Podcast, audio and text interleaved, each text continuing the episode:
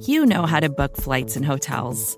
All you're missing is a tool to help you plan that unbelievable travel experience. That's why you need Viator. Book guided tours, excursions, and more in one place. There are over 300,000 travel experiences to choose from, so you can find something for everyone. And Viator offers free cancellation and 24 7 customer support for worry free travel. Download the Viator app now and use code Viator10 for 10% off your first booking in the app. Find travel experiences for you. Do more with Viator.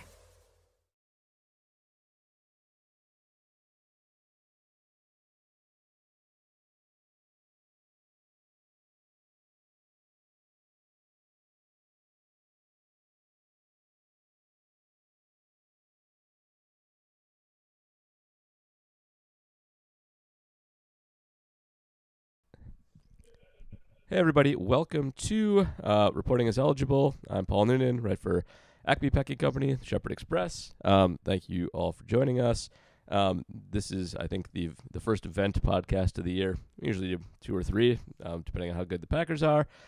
And that was just terrible. So um, we got a lot of questions. I think an unprecedented number of questions, and uh, happy to answer all of them. A lot of them are, "Why are you so bad?" which is a perfectly fine way to go.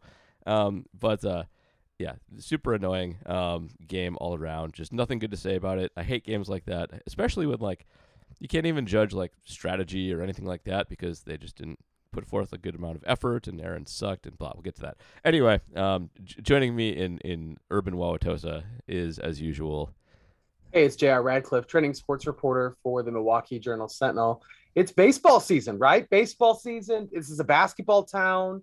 Um, volleyball is very good in this state. The University of Wisconsin volleyball team and Marquette University, very good, very good. So these are the sports that are sent top of mind right now in the state of Wisconsin, and that is it. There are no other sports.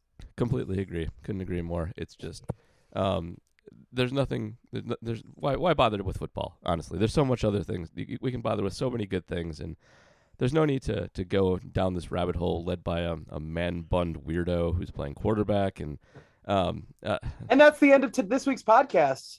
Uh, buy some yep. coffee from Appleton Coffee exactly. and uh, hope you enjoyed the show. We're done. Man Bun Weirdo is the name of my new folk fusion band. and I'm Matt, but you can call me Matt. Matt on a on an odd Midwest tour right now, not in Colorado, but in fact in Kansas. I'm I'm, I'm currently in Moscow, Kansas.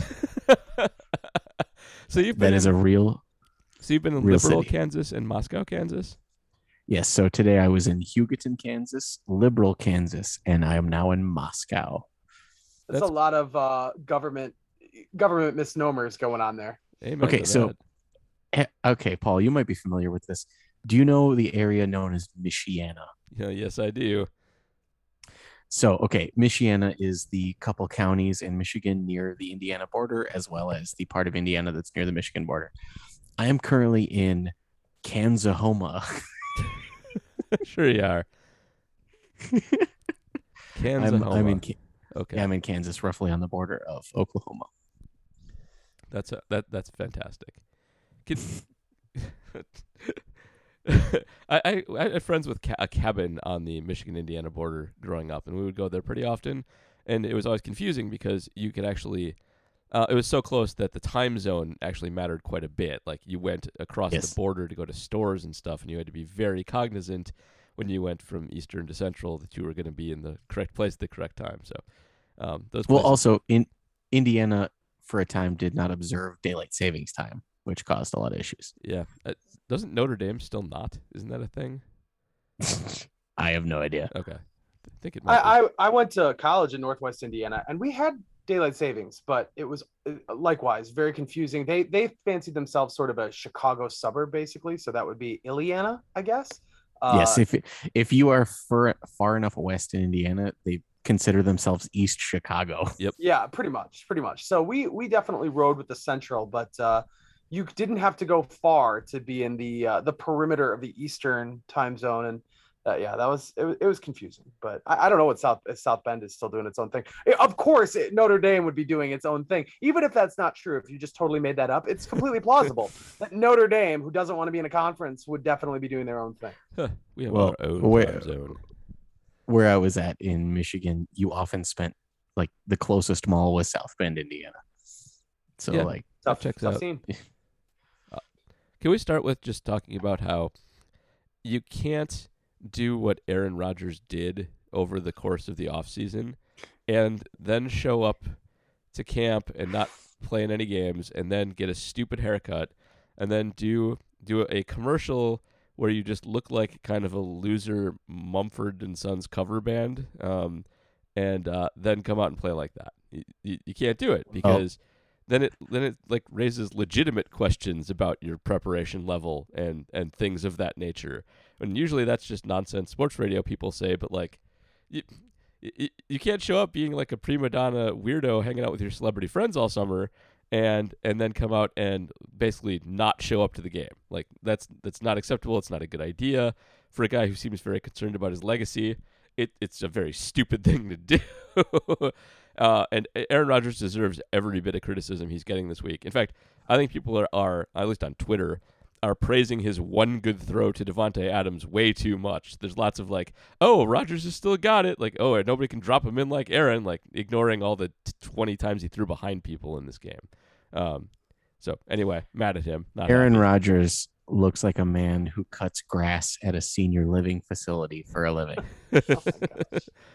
he, he, he kind of does. If you haven't seen, by the way, my my brother Daniel um, put together a nice uh, a, a nice Twitter meme himself of Aaron Rodgers' man bunned head on top of Mick Fleetwood's body on the cover of Rumors. Uh, I think that's that's Mick, right? Yeah, it, which fits just perfectly. So just well done. Iconic rumors cover. Uh, Yeah, it was- I, I believe that is that is patron to the podcast. Yes, Danny Danny's a patron. Yeah. that is Danny Noonan's best tweet. I maintain it's it's quite it's really glorious. Um, he has wow, that did numbers, man. It got uh, retweeted by a couple of big people, um, like Harry Pavlidis retweeted it, and some other people retweeted it. So it did well. so here's here's before I, I I don't know how earnest this is. I know you're very concerned about the man bun, um, which is I actually legitimate in every way. yeah, um, like I, I I know that there's going to be some concern because he wasn't there for the for the earliest parts of practice, and he does have some some animosity toward the organization. Like I I, personally have not yet crossed that valley where I'd be willing to suggest that he is less engaged in the Packers' success and would love, you know, would doesn't necessarily care if he puts up numbers or if the team, you know, succeeds because he's he's upset. I I, I didn't even think about that to be honest, even throughout the course of this, you know, even after that that, that game being what it was. I, mean, I also have a little bit of a problem with the the sort of sentiment that well, if they'd only played in their preseason game, or if they'd only, you know, or if he had been more focused on football this year, like I he has earned, in my opinion, over the course of time, the right to step away and go to freaking Hawaii and, you know, not have to be there for minicamp, which I still think was a backdoor good thing for the Packers to get Jordan Love the reps, right? So I'm not now going to change my tune on that and suggest, well, maybe he should have actually been more focused. I generally don't like that line of thinking. That feels lazy to me. I think it's just possible that he was terrible.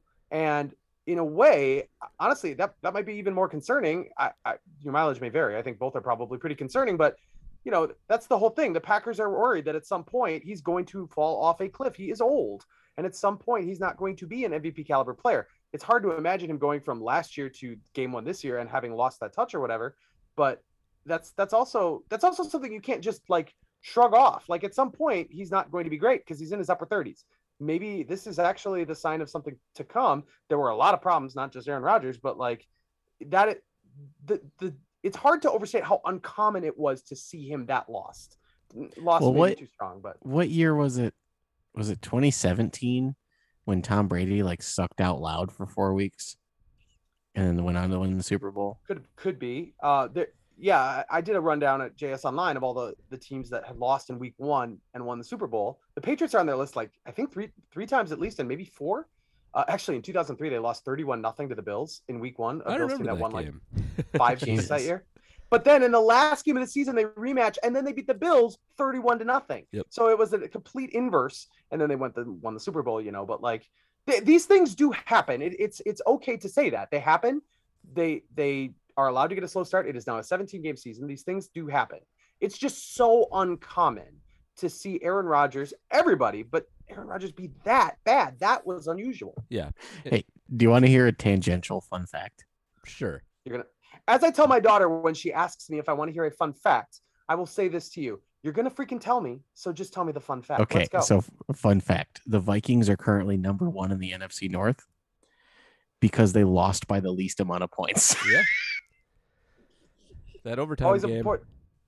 What is that called in, in soccer? Uh, is it just plus minus when, when you're talking about goal? Oh, goal differential. Goal they got the best goal differential. run differential, whatever.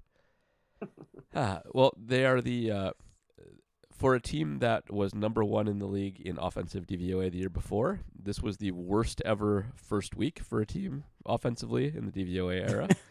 um, God. biggest uh, biggest decline from last season to this season. And uh, uh, one thing I would recommend people go and check out. Um, Doug Farrar, who writes for Touchdown Wire, former Football Outsider, wrote a very long piece about how Aaron Rodgers struggles against uh, two safety looks and has a bunch of breakdowns as to um, how good he is versus um, single high safety versus two safeties. Um, it's a pretty significant change from one to the other. Archon thought it wasn't, but he's wrong. Um, his pass rating against uh, uh, single high is 123.5 over the last X amount number of years. It goes down to 100 against two high, and um, part of what's thrown in there is a, a few games where he was okay, but should have been better. Uh, the the big one that Doug goes into is the Carolina game last year. And, you know, Carolina's not that good, wasn't good that good last year. And the Packers actually struggled to score points against them, and they weren't terrible, but you know they were much worse than I think everybody thought they would be. And then they also go out against teams like the Buccaneers, who do this to them and get absolutely annihilated. And the Saints ran that this week, and uh, that is one of the primary reasons that Aaron struggled. It's a really good breakdown, especially in how kind of Aaron goes through his reads against it, um, and how they take away his deep shots and his quick throws and make him go through a lot of progressions before they get to the mid tier stuff, and by then they got it all taken away. And how the counter to it is running the ball. And if you get behind, which the Packers did this week, um, you know, sometimes you only get six carries against it, and that's that's no good either. So it's a really good piece. It's very comprehensive. It's going to be the blueprint for a lot of teams against the Packers this year, so it's worth checking out just for that. And uh, it's a problem. Wow. When has a defensive blueprint ever beaten the Packers before?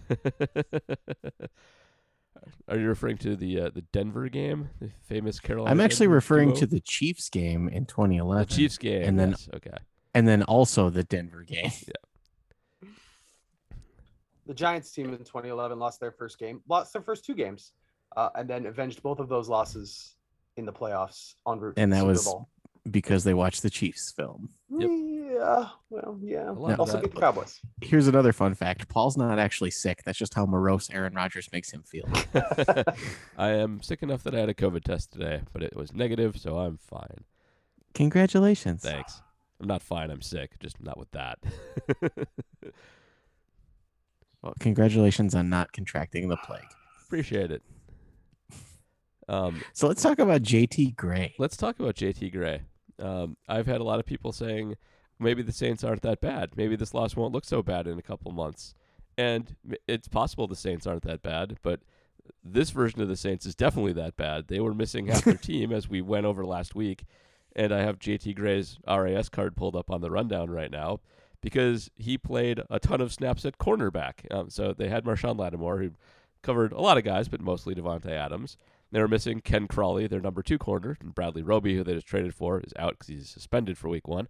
And uh, so they were going with all undrafted free agents, which JT Gray is. He is a uh, Mississippi State corner in the tw- 2018 draft. and um, he had a really good game against uh, mostly Allen Lazard, which is not great. Um, and the, their third round pick, who I don't have his RAS card up right now, and his name escapes me, um, has a really good RAS and apparently is okay. And so he took out MVS for most of the game and got the interception.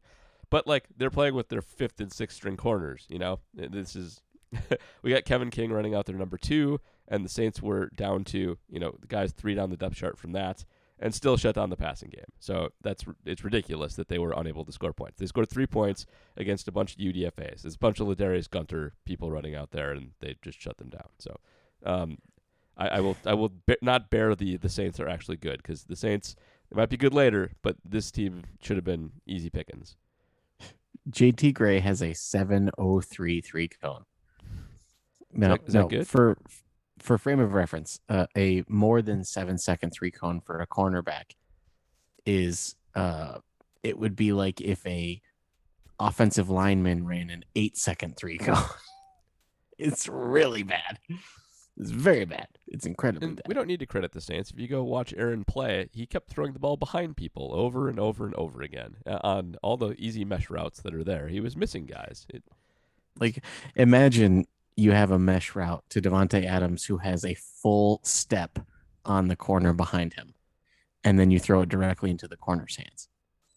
yeah, it's this kind of stuff we usually see out of trash quarterbacks in the NFC East, and um, not out of Aaron Rodgers. So it was. Have, have you seen you seen the preseason takes? Uh, uh, I've seen. Yeah, I mean a lot of them. The the joke preseason takes. no, though? I've not seen the joke preseason takes.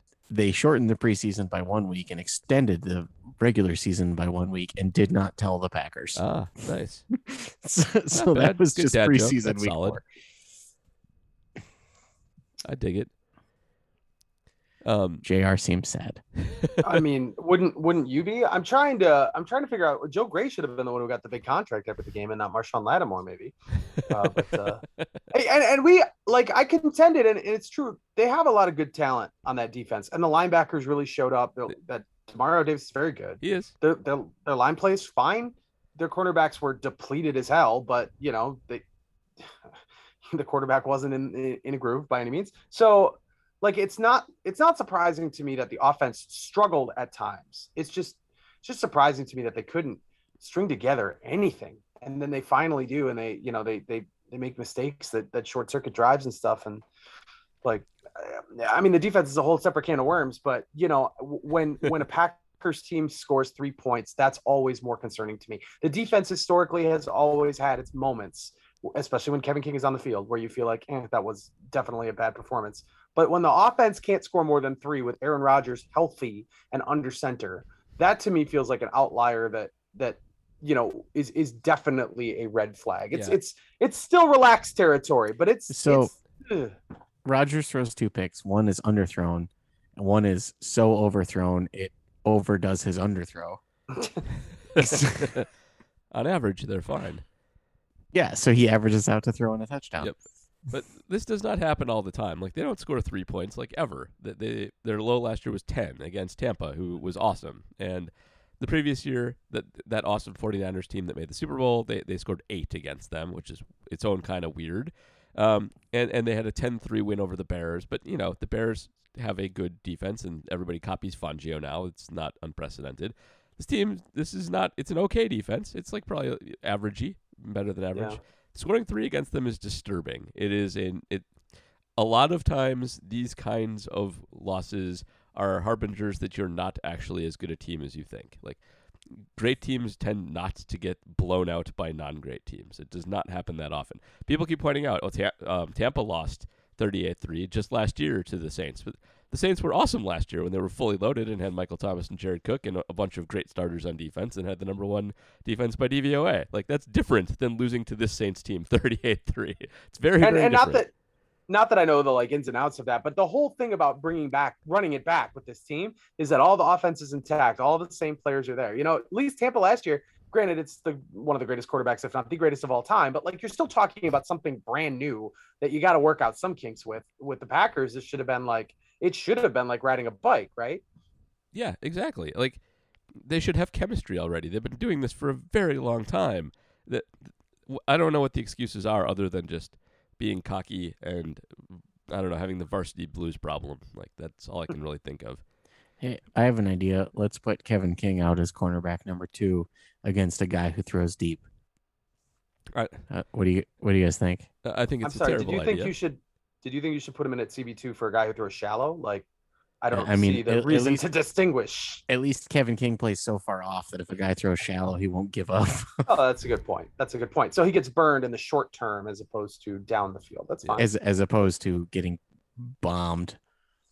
I How many also still- times was uh, King targeted on touchdowns? uh, what was that? How many times was King targeted I on think twice. touchdowns? I think two of them. Mm. Definitely the the Harris Mm. bomb was him for sure, where he fell down. That was great. So my my favorite quote from the weekend belongs to Zach Rapport of uh the oh what's his new podcast name? Oh, The Unpacked pod- podcast name- The Unpacked podcast. That's it. Um Thank you he- for remembering. he said that that Kevin King is a scorpion and the frog situation at this point Oh my gosh. because you know what you're getting when you put Kevin King out there. So can you really blame him for sucking when you know he sucks? That is that's great. That's perfect. That is in fact what that story is about. And and you know what? It comes back to what we've said about him. Like it's not in a way it is not his fault that injuries have sapped his ability to do great things. It is not his fault that he is in this situation where Packers Nation hates him because of where he was drafted. That is not his fault. But like the team just loves him, right? It's like uh it's like the Brewers with K Rod, although K Rod was pretty good. Like, why do they keep going back to him? You know, I, I do trust the Packers brass in talent evaluation. Yes, they've had misfires, but like Kevin King showed you what he was all last year yep. and you brought him back in, then he showed you game one exactly what you saw last year. I, I never understood it. You said it like, sure, you bring guys back for continuity or whatever if they're good. If not, if they don't give you what you want, it's the Brewers bringing back Yuniesky Betancourt. They brought There him you back go. because there was no other option. He is They the uni, he's the uni of this team for sure. That I'm sorry, did you did you say Nuno Betancourt? Yuniesky the Betancourt. guitarist, The, the, guitarist for the band Extreme. no, I know you don't do More baseball. but than words. Wait, Uni is the Sorry, most famous extreme, bad right? baseball player, maybe of all time. I, I, I think there's a good chance that's true because Joe Posnanski wrote about him so much. But he he uh he's fun. He he played shortstop um, badly. He's a little portly, um, and he kind of hit for power, but he did everything subtly badly except for hit for mild power. Um, although he is a Brewer legend because he had a good playoffs, so I'll I'll still take that. was is Extreme the one with Gary Cherone? That's Gary? Cherone, yeah. Van Van Yes! Halen's Gary Cherone is extreme. Bounced to Van Halen for an album or two. I don't know. Also, the, the everyone remembers Extreme for more than words, but "Do You Want to Play" is a banger. I remember them for their music, so I don't know. Well, ha ha ha ha. Do you want to play? Uh, featured in Bill and Ted's Excellent Adventure. I is did not know is it- that. Is a phenomenal song. Do All right. you chugga chugga chugga chugga chugga wanna? It's very. It's a good song. Go so listen to one it. thing that I think will come out of this game is that a lot more people will try and hit Aaron Rodgers in the balls, which Oh, God. I, I c- could go a couple different ways. I mean, um, on the one hand, maybe motivating, but on the other hand, you know, could be debilitating too. He didn't play well after that, and uh, now that he's let that out, I think that they'll be gunning for him. I, I thought this was going to be a uh, FHRITP reference for a second. No, Sorry, it's- spelled it's- on the it's an- podcast while I was looking at numbers, and it went right through. it's an old it's an old internet adage where this guy would uh jump out into a live newscast and and say an explicit phrase that I'm not going to repeat. But if you Google F H R I T P, you will get your answer. Okay.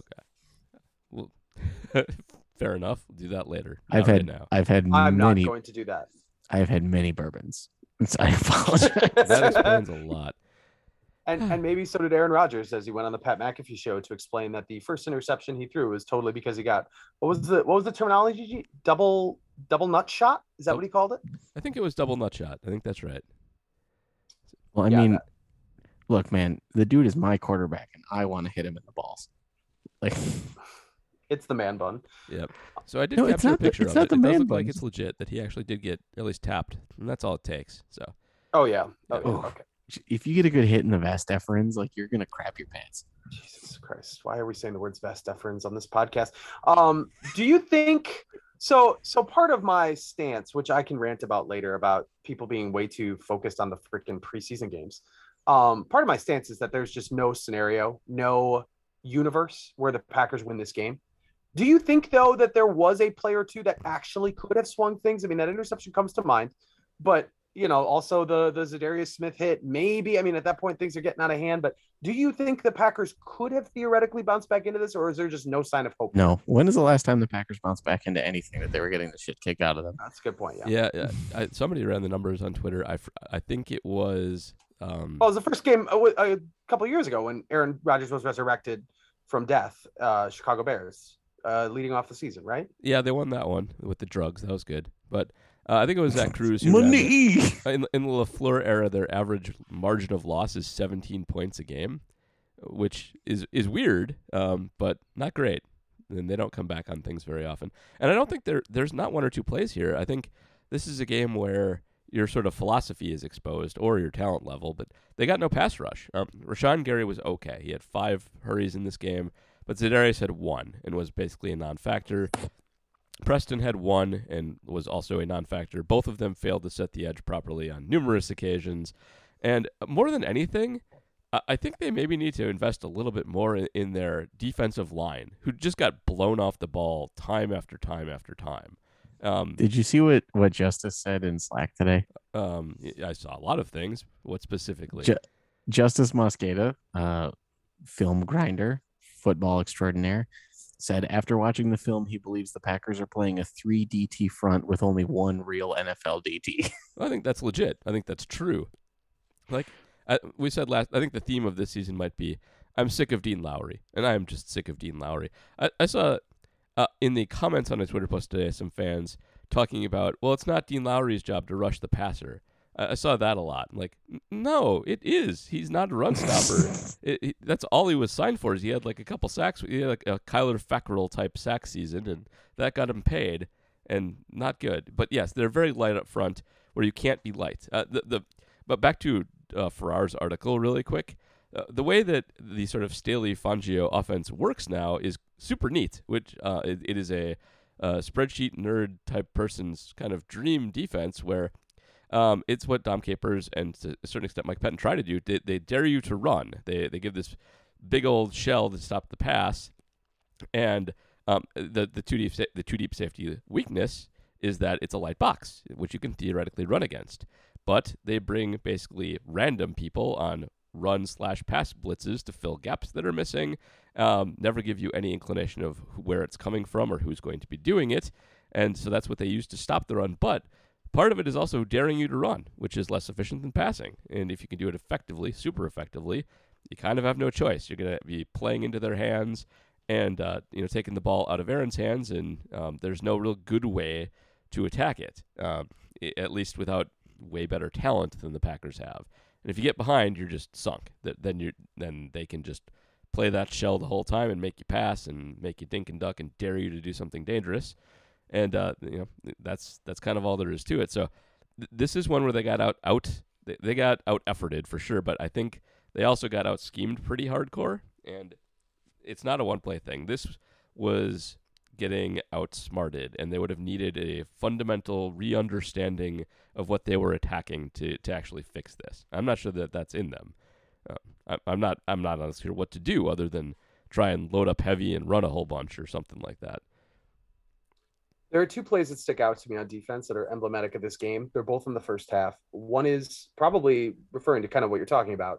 The play where Jameis has all day. Like I, I think most people will know what I'm talking about. All day. And he had to throw it away. I mean, it was good coverage down the field. Yep.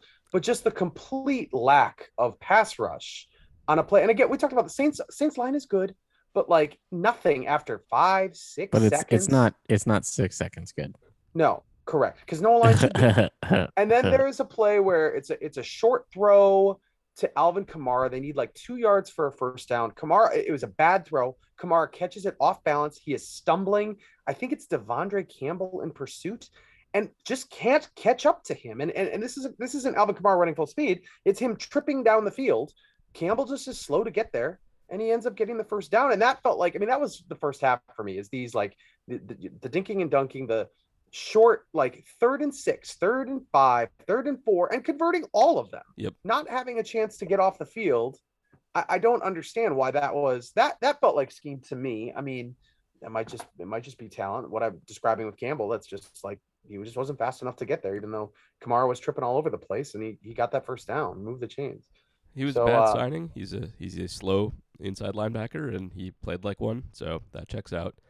But yeah, I think that's right. They they just had a lot like last year, no ability to generate sustained pressure, and that's going to get you killed by pretty much everybody. Certainly Jameis Winston, who you know if you pressure him, you'll create some turnovers. If you don't, he will absolutely pick you apart. That's the Jameis book. It's not that complicated. Mhm.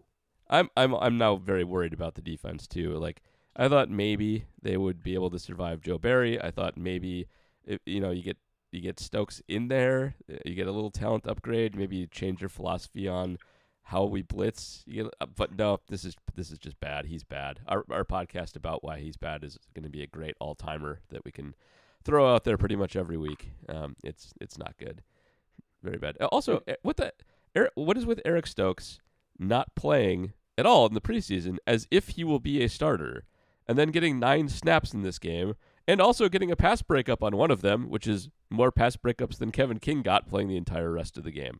Like, what do they think of him? Do they think he's good? Do they think he's so bad that he just doesn't deserve any reps at all? Like, what are they doing? There's no cohesive, like, there's no plan there. It doesn't make any sense. Yeah, to me, that's the one of the all-time questions in this game because, like you said, that that illustrates that maybe the, people aren't all on the same page. Which by week one you got to be. I mean, that's that's crazy. How how did he not get preseason snaps? The guy needs them, right? Yeah. And uh, but no, okay, well maybe they're protecting him to start. No, he's he's not going to play. It's going to be Kevin King all the time. So Just bizarre. So, uh, Aaron Rodgers' passer rating was 32.8, which is uh, worse than if you throw every pass into the ground. Yep, the old interception passer rating without any other efficiency. Just awful. Mhm. Just terrible. That's the fourth time in his career he has thrown for less than a 40 passer rating. Hmm. Fun fact. Very fun fact. Very fun fact. This My is bourbon is wearing off. This is legit one of the worst. I mean, it's it's not a big deal because it's week one in a 17 week season. I maintain that's true. But this was a team. This is a team that came in. I mean, they, they've gone to back to back NFC title games. Like this is their last shot with Aaron, most likely. How, how this is gonna be one of the most demoralizing losses in the building that they've had in a long, long time. Like I don't know, I don't know how you come to work the next day and think, oh, things will be fine. We'll figure it out. I, I would be every every red light would be would be going off right now at uh, inside the Don Hutson Center. Hey, Aaron, remember how you spent four months acting like a huge super douche in the media and then got absolutely shellacked by a depleted, mediocre team? I remember. A- a- And it's just so much of this is what was wrong last year. Like, well, you got to fix the pass rush. It was bad last year. Oh, nope, still bad. You have to fix your second corner. It was bad last year. Got you beat in a championship game. Oh, same guy. Maybe he's better under a new coordinator. Oh, nope, same old stuff. Hey, your quarterback who held out. Maybe he's gonna have a chip on his shoulder. The offense will be humming like nothing. You gave him, you gave him Randall Cobb. He should all be. out. No, he sucks. Uh, it's bad. Um, we all complain about their receiving depth. Maybe those guys will show up. now. they didn't. Uh, Robert Tonyan dropped a goddamn ball um, after not dropping one since he was a, a rookie early on. Um, and uh, my favorite stat that I wrote about Marquez Valdes-Scantling last year um, had only one reception that went for less than five yards, and it was a touchdown. And he had two of them in this game. He had a three-yard reception and a four-yard reception. So, um, and and also, spoiler alert, neither of them went for no- touchdowns. neither of them went for touchdowns. That's incredible. A- And you know, MVS had that great preseason. He showed up this week, and a lot of it was Aaron's fault. But he caught three of eight targets. He was involved in one of the interceptions, though it definitely was not his fault. That was completely Aaron's fault, uh, and just couldn't make anything happen with the ball in his hands. So. Um, I think. Oh, and we also got a BS pass, uh, roughing the passer penalty. So we really checked all the boxes for what what Packer things can go wrong for people. It, it was it was a tour de force of incompetence and um, stereotypical bad defense. Yeah, to me, the only winner was Mike Pettine. Yeah, Mike Pettine looking pretty good right now. What, what do you mean the Bears lost? Yeah. So uh, you're right. I, I and that is actually the only silver lining that everyone in the NFC North also sucks. Thank goodness, because uh, Everybody sucks. So I really think that it's not time to panic yet. Maybe it's the multiple bourbons in my veins. Maybe it's the fact that we're about to play a shitty Lions team. Panic after next week if they lose. yeah, because because don't you reevaluate now? Like if they can get beat that badly by a New Orleans team that we still think is fairly mediocre, you can't you can't take off the table that they're going to be in a dogfight with the Detroit Lions on national television at Lambeau Field. Yep. And maybe maybe they win by six touchdowns and all is all is right again. But like Maybe well, you maybe can't Jared. Goff. Maybe Jared Goff goes 35 for 40 for 460 yards and three touchdowns. I mean, I'm more worried about that than I was before. Uh, the, all the Lions did in that game was throw to the running backs and Hockenson. That that's that was their whole offense. The the receivers were absolute trash for them. Well, I mean, But the their- Packers are bad against their against third those wide people. receiver is literally like their third wide receiver is Jr. Like I'm available. like, he would he would probably be wide receiver four on that Lions team. Yeah, it's it's real bad. But like the Packers you are vulnerable You know what though? Just throw it to me because Kevin King's gonna give me some yards. So just throw it to me, and then I'm just gonna like duck when I get the ball and pray. There you go. But uh, but Hey. that's that's still effective. Who wins in a forty yard dash? A prime Kevin King or Jr. fresh out of bed? Like, dude, let's calm down here. I know we don't. Jr. I know we don't. Like, I know we don't like Kevin King, but like, come on, come on. If I, I can't even, I need like, I need like 25 minutes of recovery time after a 40 yard dash. So let's let's stay calm. Here.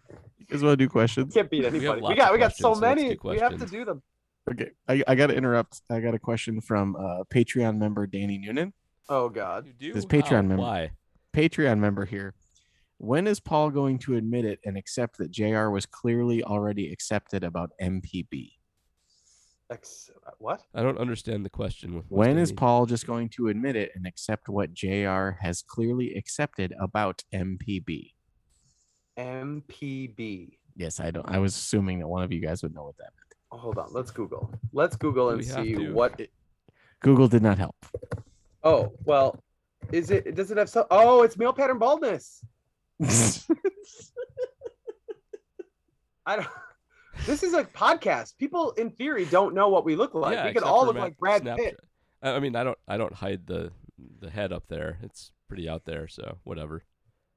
Oh my gosh. okay, so this this was Danny being mean to you. I What's up? apologize. You have got to stop taking pictures of us and posting them in the middle of this podcast. I am not prepared for this shit. Jesus. Oh, So beat me to it, man. You're not allowed to drink and do this anymore. I'm sorry. Uh, man, I'm in the middle of frig nowhere, Kansas. All right, let me have a couple drinks. All right, let's do the real questions, not my brother's questions. Vacations can be tricky. You already know how to book flights and hotels, but now the only thing you're missing is, you know, the actual travel experience. Because is it really a vacation if you're just sitting around like you would at home? You need a tool to get the most out of your time away. That's where Viator steps in. You can book guided tours, activities, excursions, and more in one place to make your trip truly unforgettable. Viator has over 300,000 travel experiences to choose from. Everything from simple tours to extreme adventures and all the niche, interesting stuff in between. So you can plan something that everyone you're traveling with will enjoy.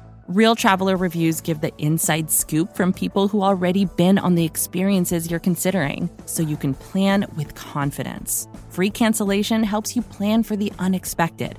And 24 7 customer support means you can travel worry free. Download the Viator app now and use code Viator10 for 10% off your first booking in the app. Find travel experiences for you. Do more with Viator. All right, from Google from Google to J Google. So just how important was it to have Randall Cobb there on Sunday? Did he had he had what ten snaps? he have any targets? Uh, he uh, he was important because he was a good confidence builder for Jordan Love in garbage time, who hit him on a very nice crossing pattern as he was going at it. Or was that Amari Rodgers? Am I mis- mixing them up? I think it was Amari Rodgers. Oh shoot! Then never mind. It was pointless. Really? I- I know true? with- I thought with- Cobb had one one good one, and I thought it was from Love. I'm gonna go find with with Aaron Rodgers, Randall had Cobb. catch for uh, 32. I'm right. Okay, so but with Aaron Rodgers, Randall Cobb had ten snaps, and I believe he had like four targets for one catch or something. Mm.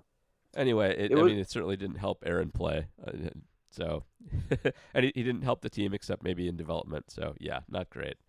Yeah, this caving is a to question Aaron, we not looking great right now. Lots of caving We- happening. Maybe not so good. I think you answered this question in week nine when you know how good this team is and if Aaron Rodgers is in fact going to play back at his MVP level. Because if he is, then okay, yeah, he, it was important he was there because they're eight and one now. But uh, if they're you know they're 500, maybe it's not important. Oh man, they'll never they'll never let Jordan Love make any decisions now if uh, if, if this this goes south. Um, Alex Lamers asks, where would you rank this game on Rodgers' all-time worst performances? He had a couple three interception games early in his career, but I don't think they were worse than this. This is, uh, I think, top three bad. Yeah, it's real bad. Uh, it's definitely top three. We've kind of mentioned in passing some of the other bad ones. The we've figured out the offense on um, games, but yeah, this is pretty awful. Um, if if you wanted to argue that it was one, I wouldn't really blame you because a lot of his other really bad performances have come against, I think, bona fide good defenses. He hasn't had too many stinkers against, um, you know, averagey teams before, and this is it's pretty terrible. So um, I'll, I'll go top three for sure, and uh, with a good argument that it's his worst. You know, if you contextualize it with the whole uh, the, the off season situation, you could you could just put it up at number one, whether or not it matches up statistically. Like Good point. this was if this was going to be a prove it moment for Aaron Rodgers, it, it did not work out. not that he needs to prove anything per se, but just like if he wanted to, you know, come back and show I didn't I didn't need to be there. I, you know, I, I can I can have these problems and it won't affect my game. Well, we'll. I think he does need to prove it. And if, if you want to be extra worried, his his CPOE, which just kind of measures how good you were against what an average quarterback would have done throwing the same passes, was the fourth worst of the week, and it was basically tied with Ben Roethlisberger, who is you know an old man on the way out, um, kind of like Rodgers will. Ben be soon. Roethlisberger was on the way out two years ago. I can't believe he's still playing in the end I, I, for the Pittsburgh Steelers. I can't believe it. Yeah. well, okay, it- they would have saved they would have saved 19 million on the cap if they cut him. They why is definitely he should have still cut him. playing? Why didn't they cut him? That's stupid. Why is he still playing? He's beloved. He's beloved. Dr. Hillbilly asks over under on the end of the Kevin King experience. How many more games will I have to yell at the television at his busted coverages? I would say that, that it should have already been over. So like, I don't think we can we can trust the Packers to move on here. I agree. Why, why didn't they do it already? We are the frog. We have been stung and we are dead. I'll, I mean, at some point, I I mean, here's the question: They should move to Stokes, and they will either do it because they acquiesce and realize he's better, or they will do it because the season is over and they need to get rookies on the field to see what they have. So one of those is good and one of those is bad. Um, I'm, I'm not sure what's going to come first. Uh, I will still. I'll go with week three, uh, or uh, week three being the the end of a lot of things, and week four being when we start to see a couple of changes happen. So, Who's who starts a game first? Eric Stokes or Justin Fields? uh, Justin Fields. So uh, I I predict Justin Fields starts week 4. I think Justin Fields starts week three, Okay. and I think he will. I think Justin Fields will be the starter for Chicago by halftime next week. That's you can't start at halftime. That's how No, no, starters work. by the by halftime next week, Justin Fields will be on the field, and everybody will be saying, Yeah. "Here's the changing of the guard. Andy Dalton's done, and obviously he's starting next week." That's what will happen. Nah, ne- next next week is the the Bears Bengals game, and Dalton's gonna light it up against the Bengals. No, he's not. He's he's not good. he's bad, and it doesn't matter that he played he- with for them before. but then. revenge game and rhetoric and those things.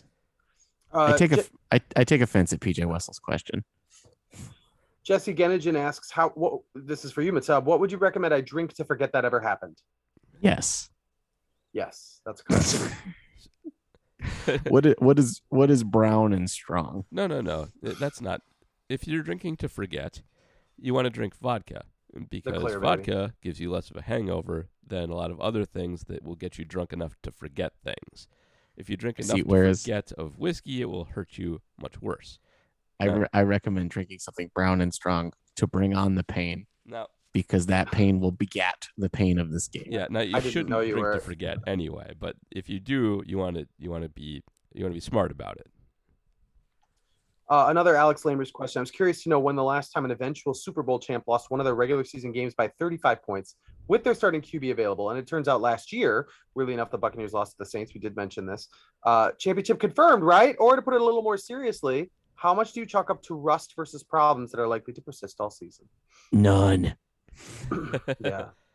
Um, I think that this will persist, um, and that there will be a bit of a blueprint. Not everybody can run the kryptonite for the Packers, so it's not like they'll just get destroyed every time. But I think they're going to have really a tougher offensive road this season than they did last season by a pretty significant amount. So, uh, and uh, yeah, like we, like we mentioned earlier, it, the 38-3 last year is different than this 38-3. This is much worse. So, yeah. All right, so back to the question from PJ Vessels that offends Matub. Number one, no more lifting competitions from a tub during games now, right? Number two, is it a good thing to have the Lions at home next week, or could it be a game where mistakes aren't really fixed because they don't need to be fixed against Detroit? Okay, as for part one, the Packers were losing terribly before I took my first squad. All right. Okay. So, I, we'll allow I, it. I, I did not jinx the team. They sucked before I started. Okay. okay. Um, Um, no, number two is it is a terrible thing to have the Lions at home because if they win, they're supposed to win. Yeah. And if they lose, that just means that they suck as bad as we think they do. But this is the Eastern Michigan problem for the for the Badgers. Yes, that's true, hundred percent true. But also, like after that, they absolutely need to get something working, just to just to just to get it back. You know, like I, I'm not a big believer in like momentum or whatever, but you've got to you've, you've got to show that you can do it. Um, If the because F- Packers if the Packers lose to the Lions at home next week, is it worse than U of M ranked losing to Appalachian State? yes. no, it's not. It is too. They're trying to lose. yeah, right. Okay. Uh, I I don't know. That- that- I I, It's I not don't. good. I How don't- about that? the Detroit Lions still have some NFL players on that. So- roster. Remember how we were like, oh my God, the Saints don't have a secondary? The Lions just lost lost Jeff Okudah for the, the year. They sure did. Oh, I didn't even see that. Wow, wow, wow. that's He bad. tore his Achilles. Mm. So he might never come back. And Um, if the, if the Packers can't move the ball on that Lions team, I am officially abandoning hope for the season and fully embracing the void. yeah, that's that's going to be a big problem. But this team also was not had no cornerbacks. They had one. That's what I'm saying. Yeah. Let's move to the Twitter questions. Neil Olson asks: Defense was always going to be known as as a p- possibly poor, a known entity based on a lackluster defensive coordinator hire. The bigger concern is now likely Rodgers' regression to pre 2020, spitefully playing poorly to stick it to management. So we've we've kind of been over this. Um, but the uh, you know the the D coordinator, and I, I think there's another question about how long Joe Barry's gonna last. uh, obviously, one game isn't a big enough sample, but man, man, is he that just did not work. Joe Barry should never have come back from working with the Lions. Really shouldn't have. So he sh- he should have been fired. What are we now like? Twelve years ago, thirteen years ago. And to be clear, when we go back and t- what we talked about with Joe Barry, for those who don't remember, is is the problem was less about. It's not like there was a clear cut other option. Some of those guys were interesting. I'd say much more interesting. They they they just were unknown commodities. Joe Barry is not. He has had he has a track record of badness, and he's got the. It's felt like a nepotism hire, or, or not necessarily a nepotism hire, but he's here because he had family connections in this game and now he's able to sort of just keep rolling as a guy who was a coordinator once maybe give him one more shot a third shot whatever but you know he's had a couple shots before and it didn't work out Well, and and, and- i he was hired. This is a nepotism hire for the Packers too, because he was hired because Matt Lafleur has worked with him before and is comfortable with him, but not for anything he's actually done track record wise. So he's in the game because of nepotism, and this specific hire was nepotism, as were his previous two hires, also because of nepotism. And I, I don't know what's his leash going to be like because Lafleur's is probably more than a year, and I don't think he's going to move on from Joe Barry after, I mean, certainly not during this season. So he's probably got a, a decent leash because of nepotism, also. So yeah, you, I think we're stuck with Joe for a while. Um, it's it's a bad situation. By the way, I I ran um, Aaron Rodgers' entire career based on adjusted yards per attempt, not not AN well, not NEA, um, because that's not available there. Anya. It hurt me to say it, yeah, Anya. Um, and this was by adjusted yards per attempt, the worst game of his career. Uh, it was 1.54. He does technically have one game that is worse. Um, a three to seven loss against the Lions in 2010, but he only threw 11 passes in that game. I'm pretty sure he was uh, injured or replaced partway through it. he was in fact injured in that game Yeah. Yep. So for a game in which he played the whole game, this is the worst game he's ever had. Ouch. So- This isn't necessarily playing spiteful. This is just he sucked out loud. Yeah. Because you can't you can't throw a fit and and blame management for not getting you weapons or whatever when you underthrow the guy who wants to be the highest paid wide receiver in the league. Absolutely. Very. Mm, Davante still looked good when he had the ball in his hands. He did. he, he looked wasn't like able to do Spider-Man. much. He was but- Yeah, dodging, it- dodging, and if a- dodging, it- and all if a frog had stuff. wings, it wouldn't bump its ass when it hopped. You still got to get him the ball. yeah, 100. percent I agree. Uh, I'm just saying, Davante looked good uh, when in the briefest, briefest spurts we got I- to see I him function. I love these silver linings. Like, you know, Davante. Yeah. well, you gotta you gotta find something. Nate Hey, Wolfel. Oh, go ahead. I was I was gonna say, what do you think had more downloads? Um last week's podcast or the I Hate Joe Barry podcast? I don't know, man. I think this one will probably beat them both because people are still in that. You're this is a sweet spot of hope and like fury because there's so many games left, so people are still engaged. Hope. They haven't given up. Hope is a dangerous thing. It can drive a man insane. Jesus what's up? What is wrong with you, Nate It's a Wolfel? asks- Shawshank. I'm sure like 10 people are going to ask this, but how much of Sunday's debacle do you attribute to lack of snaps for meaningful players in the preseason? Seems like an overly simple thing to, to blame, but in your estimation, was it a factor? Do you, can I go on my rant? Or yeah, do you go want your to take rant. Do it. All right. So here's my problem with the preseason thing. Uh, first of all, if a player gets hurt in the preseason, and, and this is not a secret, you've lost. Like if you lose one of your 12 best players in the preseason, you've lost. And that is why there is wisdom to not playing your players at all. I get that the Packers were one of very few teams that did it. Number two, joint practices to me, as they've been explained to me, that is like a preseason game. Not only do you get your ones versus another team's ones, twos versus twos, etc., you get to play them uh, where they're throwing things at you that are in their playbook that you haven't seen before, that you're not even going to see on a preseason night because teams are trying to keep things off of film. So the, what they got to do with the Jets was was a perfectly good preseason opportunity for the top players on this team. I mean, did you really think they were going to go out and all play against the Buffalo Bills ones? Like, is is one or two series that they would have gotten in that game the difference that people think between this and a 38 to 3 game? I know people were bothered by this at the start when they had a slow start. I, I, also think, and they would have said this before, if if being sloppy to begin with costs you week one, you will take that if it means you got you got there healthy, which they did for the most part. So obviously, I don't I don't think that means playing one of the worst games in Packers history is is what you're going for there, but that's not because of that's not because of the lack of preseason snaps. 38-3 is not because of preseason snaps. There is a lot to discuss with what is wrong with this team and this game, but it is not. It is not the preseason. Yes, you could say there might be a little bit of rust to that, but it would it does not explain the difference in this game. That is that. There's more, but I, we'll keep we'll keep it simple. JR is real mad. I I just find that to be such a lazy critique. That along it, it, to me it pairs with, and I like no offense to the question asker Nate Wolf. He's not. He's a, he's asking earnestly. This is a fair. It's a fair question. It's just when people are like, oh, it's because they didn't play in the preseason. It, that's akin to, oh, Aaron Rodgers should spend less time on commercials and more time reading the playbook. It's like, come the fuck on. It's not. It's it's not as simple. It's not as simple as pointing to something obvious like that and saying, oh, they they should just try harder. They should have been more engaged here or there. Like it's hard being a pro athlete and you got to give them rest wherever you can and and the preseason does not matter and I, I understand why people feel like it, it it did but they got what they needed to out of the preseason and out of those joint practices and that's enough that's just got to be enough especially with with the bigger schedule and the the condensed preseason to a degree with only the three games. That I had a week off anyway between the bills game and this game. Yeah, the one Alright, I'm place it, it Well- may matter a little bit is just offensive line continuity because those guys do have to read off each other and, and make spontaneous adjustments, and there's a lot of chemistry involved in that position.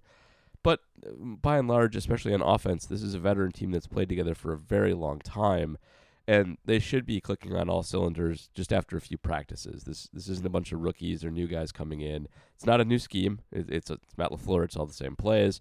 Um, it, it's I think a very minimal factor as well. Preseason is mostly for looking at tape of the guys you don't know about. Uh, all the guys who played together before can get together pretty quickly and be on the same page. It's it's just not that big a deal. They were just bad for a lot of other reasons.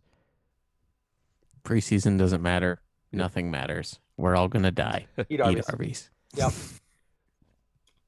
You, there are probably some Arby's still in Kansas. What do you think? In Um, uh, okay, so- Kansas. uh, currently in Moscow, Kansas, there is nothing.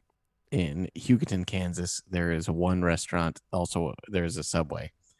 And 30 miles away in liberal Kansas, there is a Freddy's. All right. Uh, does the hotel have room service? oh, I'm I'm currently I'm currently in a house. It's an eight bedroom house in the middle of nowhere. oh, well, they, they Wow. might have a fridge. Wow. You can tell by my closet. Yeah. All right.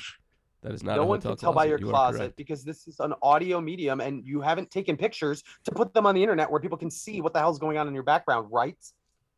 I'm doing that right now. Of course you are. Because Jr. told you to.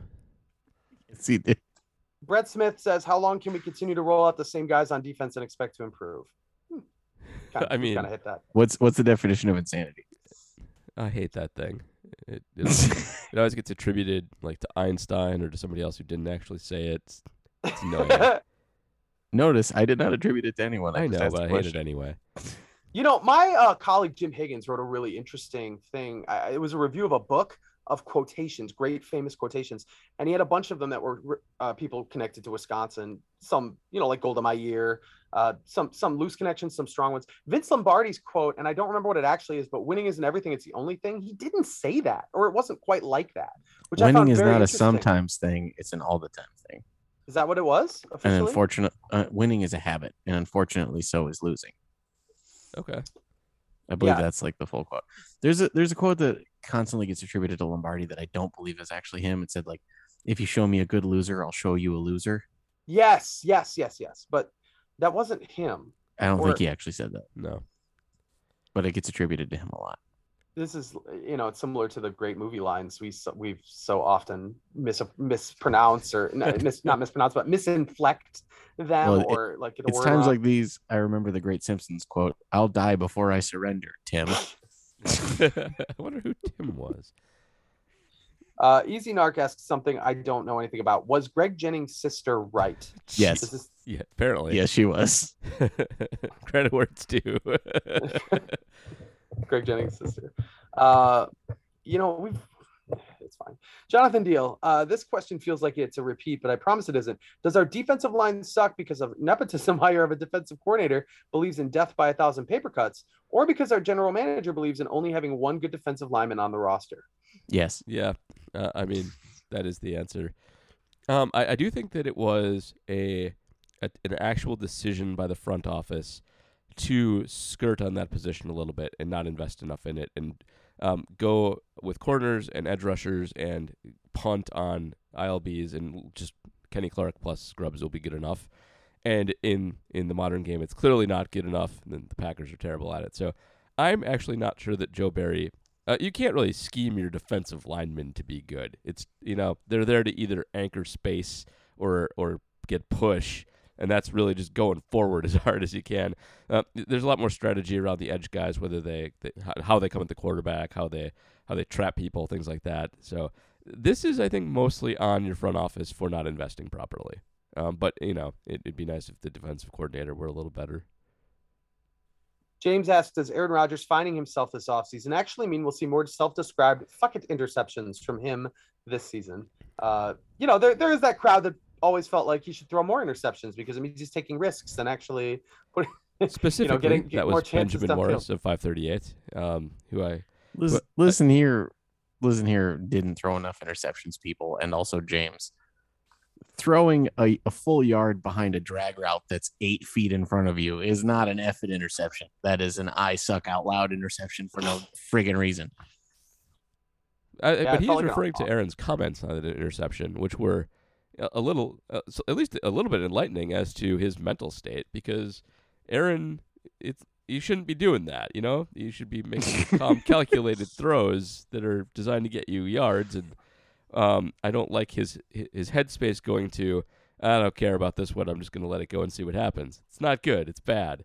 So it's Rex Grossman. That guy went to a Super Bowl. yeah, So there you go. Paul, Paul. Noonan of Acme Packing Company and the Shepherd Express expresses his opinion on Aaron Rodgers. I'm not mad. I'm just disappointed. and also Ben Ben Morris was right about that, so that's fine too.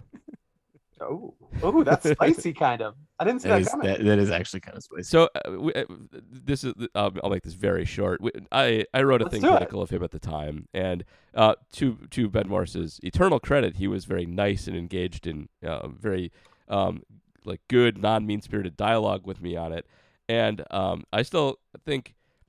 On, on his first go around at Aaron should throw more interceptions. There were enough extenuating circumstances with all of Aaron's non comebacks that I, I, my case was pretty strong. but it persisted after that for quite a while.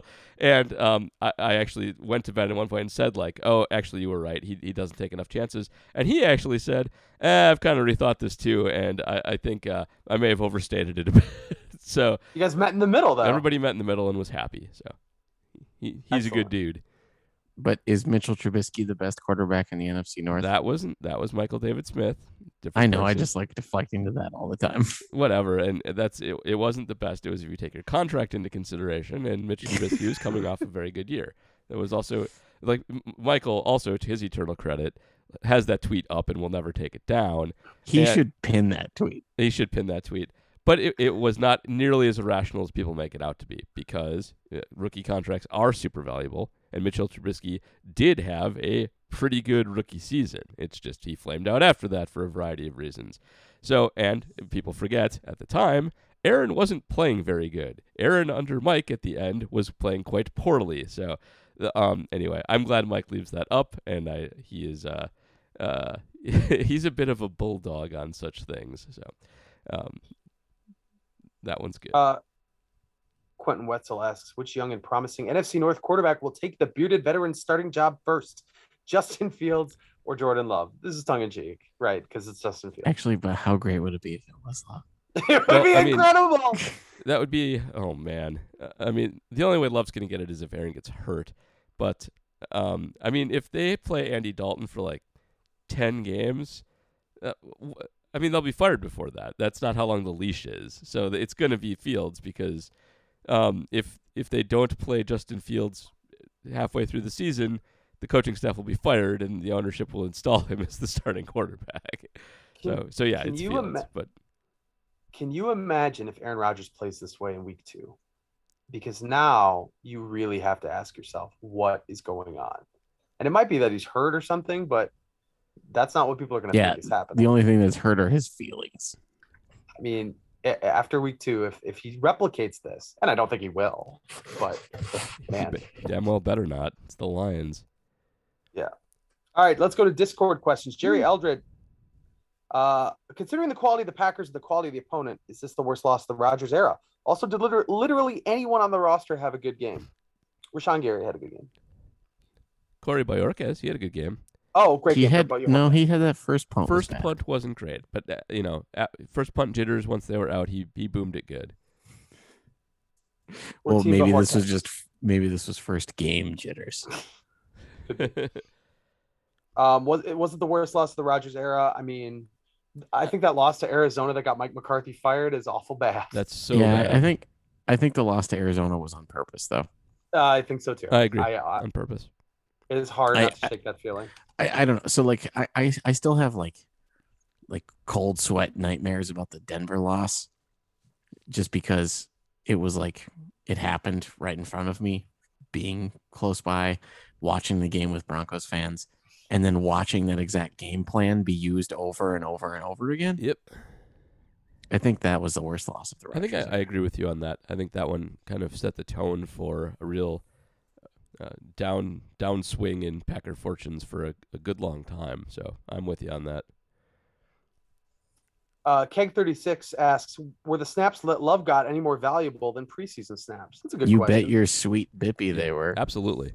Um, this was a you might, you might pull a couple starters um, that late in the game, but those are actual NFL players that are actually trying, um, if not for no other reason, to get good tape out there for themselves. Um, and you know, uh, it's not like they're concerned about losing at that point, but you don't want to be the guy who gives up a, a late touchdown to the backup. Um, so it was against much better players than he faced in the preseason, putting forth much more effort than they do in the preseason in an actual real game with the uh, you know, at least some real offensive players around him too. So, and he looked pretty good too. A, a strip sack notwithstanding, that was not great, but he threw the ball uh, with touch. He, he put some some really nice dimes out there, and Jordan had a pretty good game, much better than Aaron did. Uh, we're down to our last question here. Kestner asks, will Joe Barry last the entire season at DC? Like I mentioned, we, God, I hope not. but like you said, he's Matt LaFleur's guy. He's not gonna. I, I mean, they, it would be a catastrophe situation if they just like cut the cord after game The- eight or nine. how bad The would they Joe have Barry to be? hire. Um, like eh, giving up like 35 a game is that even enough? I don't know. Um, they they would have to be really bad to get Joe Barry fired. I think like uh, like catastrophically like forty point a game. Just Aaron's actually playing well and putting up thirty five point games, and they're still losing routinely. Like that kind of thing would have to be going on. Um, Yeah. uh, but because he's he's new, he's going to have at least some leash. He's Matt's friend. That's going to give him a longer leash unless the front office steps in. And uh, I I just I don't see a scenario where he gets fired as long as there's some kind of plausible deniability on oh I don't have my guys yet or you know some crap like that. So it's probably going to be a while. Not great. All right, man. All right. That's all we Questions done. got. Neat, neat and tidy, angry podcast. So that's good. Hey, I I still say the hire of Joe Barry causes me to doubt Matt LaFleur as a coach in his entirety. Because if you can be that pants on head stupid about such a big decision, who knows when you'll, I don't know, kick a field goal instead of going for it. I don't even Well, know I if I would think it- describe it as stupid be- because this happens all the time. People hire people they're It's comfortable with, um, you know, as a rule more than than the opposite. And it's it's bad. You shouldn't do it. You should decide things based on merit. But especially in the NFL, it is the norm. So, um, it- Well, I think Matt LaFleur merits a what the hell, Matt. yeah, It's it's cautious, right? And I mean, uh, that comes back to uh, to kicking kicking it instead of going for the touchdown, right? Like that's, that's it is something almost every coach does, but it also it tells you that they're willing to think inside the box when when it might call for something something different. Yep. That sucks. Think That's not what you want. box. Mm. it's not great. You know what? I, I really love hiring C students. I mean, when jobs are on the line, sometimes sometimes you defer to uh to the to the easier street. I gotta say. Yep. Oh, alas. Well, we get the Lions next week. Um, hopefully, all is right with the world. But man, they got to blow the doors off the Lions to to fix a lot of this. So If if the Packers lose to the Lions at home, I'm shutting down the rest of the season. The rest of the season does not exist.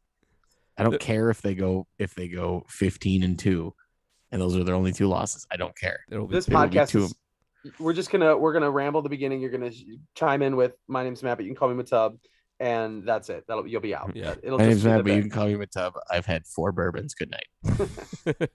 I'm gonna go play Madden, but not the Packers. yes. Actually, I'm currently am playing Madden as the Jaguars because Fart McDuty was taken first overall. Oh, that makes sense.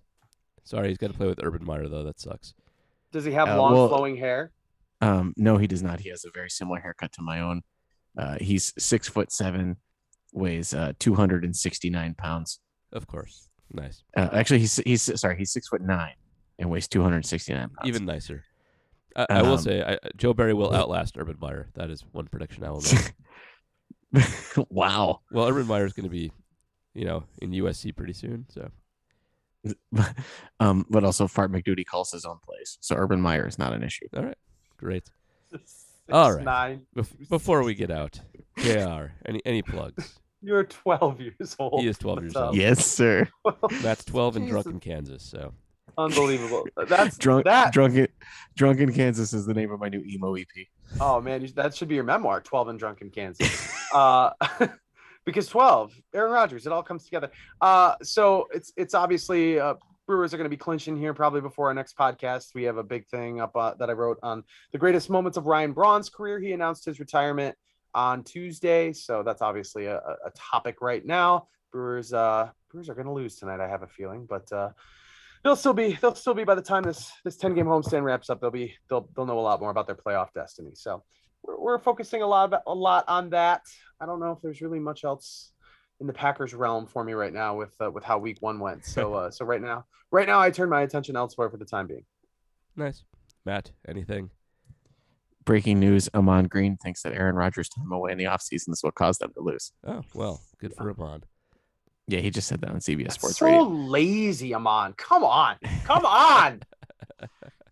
so, it's just like that's not even that's not analysis. That's just I needed to say something. Yep. so quick, quick little meat recap for me. Uh, the Oh, yeah. traditional thing to say is, it's not the meat I wanted, but it's the meat that was there. Uh, the judges were pretty harsh on squats, so you had to bury everything. So I squatted 185 kilos. Bench went okay. Bench 97 and a half, but honestly, I probably had 105 that day. And then um, I deadlifted 215 and I failed 220 at the knees. So that's a 473 pound deadlift. It's a 20 pound PR. It was a pretty good day. Okay. Well done. The end. I don't know what any of that means, but it sounds good. I pulled 473 pounds off the floor. All right. Cool. Yeah. Uh, all right. I, I I have an angry article up at the Shepherd Express. I'm writing something on how Mike McCarthy has um, a history of kicking short field goals when a touchdown would serve him better, um, which all of you know already because you watched the 2014 NFC Championship game. But uh, he did, over his tenure, lead the league in field goals under 20 yards. Um, Mason Crosby had 10, no one else had more than nine. And uh, yeah, the Packers actually lost quite a few of those games by uh, something that a touchdown would have fixed. So um, keep an eye out for that if you want to be even more depressed than you already are. Uh, So you're you're saying that one score games are usually luck until they're not, and they're Mark McCarthy. that is right. That is exactly correct. Then it's Mike's fault. Fair enough. Anyway, um, hopefully we have better news next week. The Lions are quite bad. Uh, this may all turn itself around, and if it doesn't, oof, yeah. But uh, let, let's uh, let's hope we have better tidings next week. And until then, be a mini pod later this week, and enjoy the game.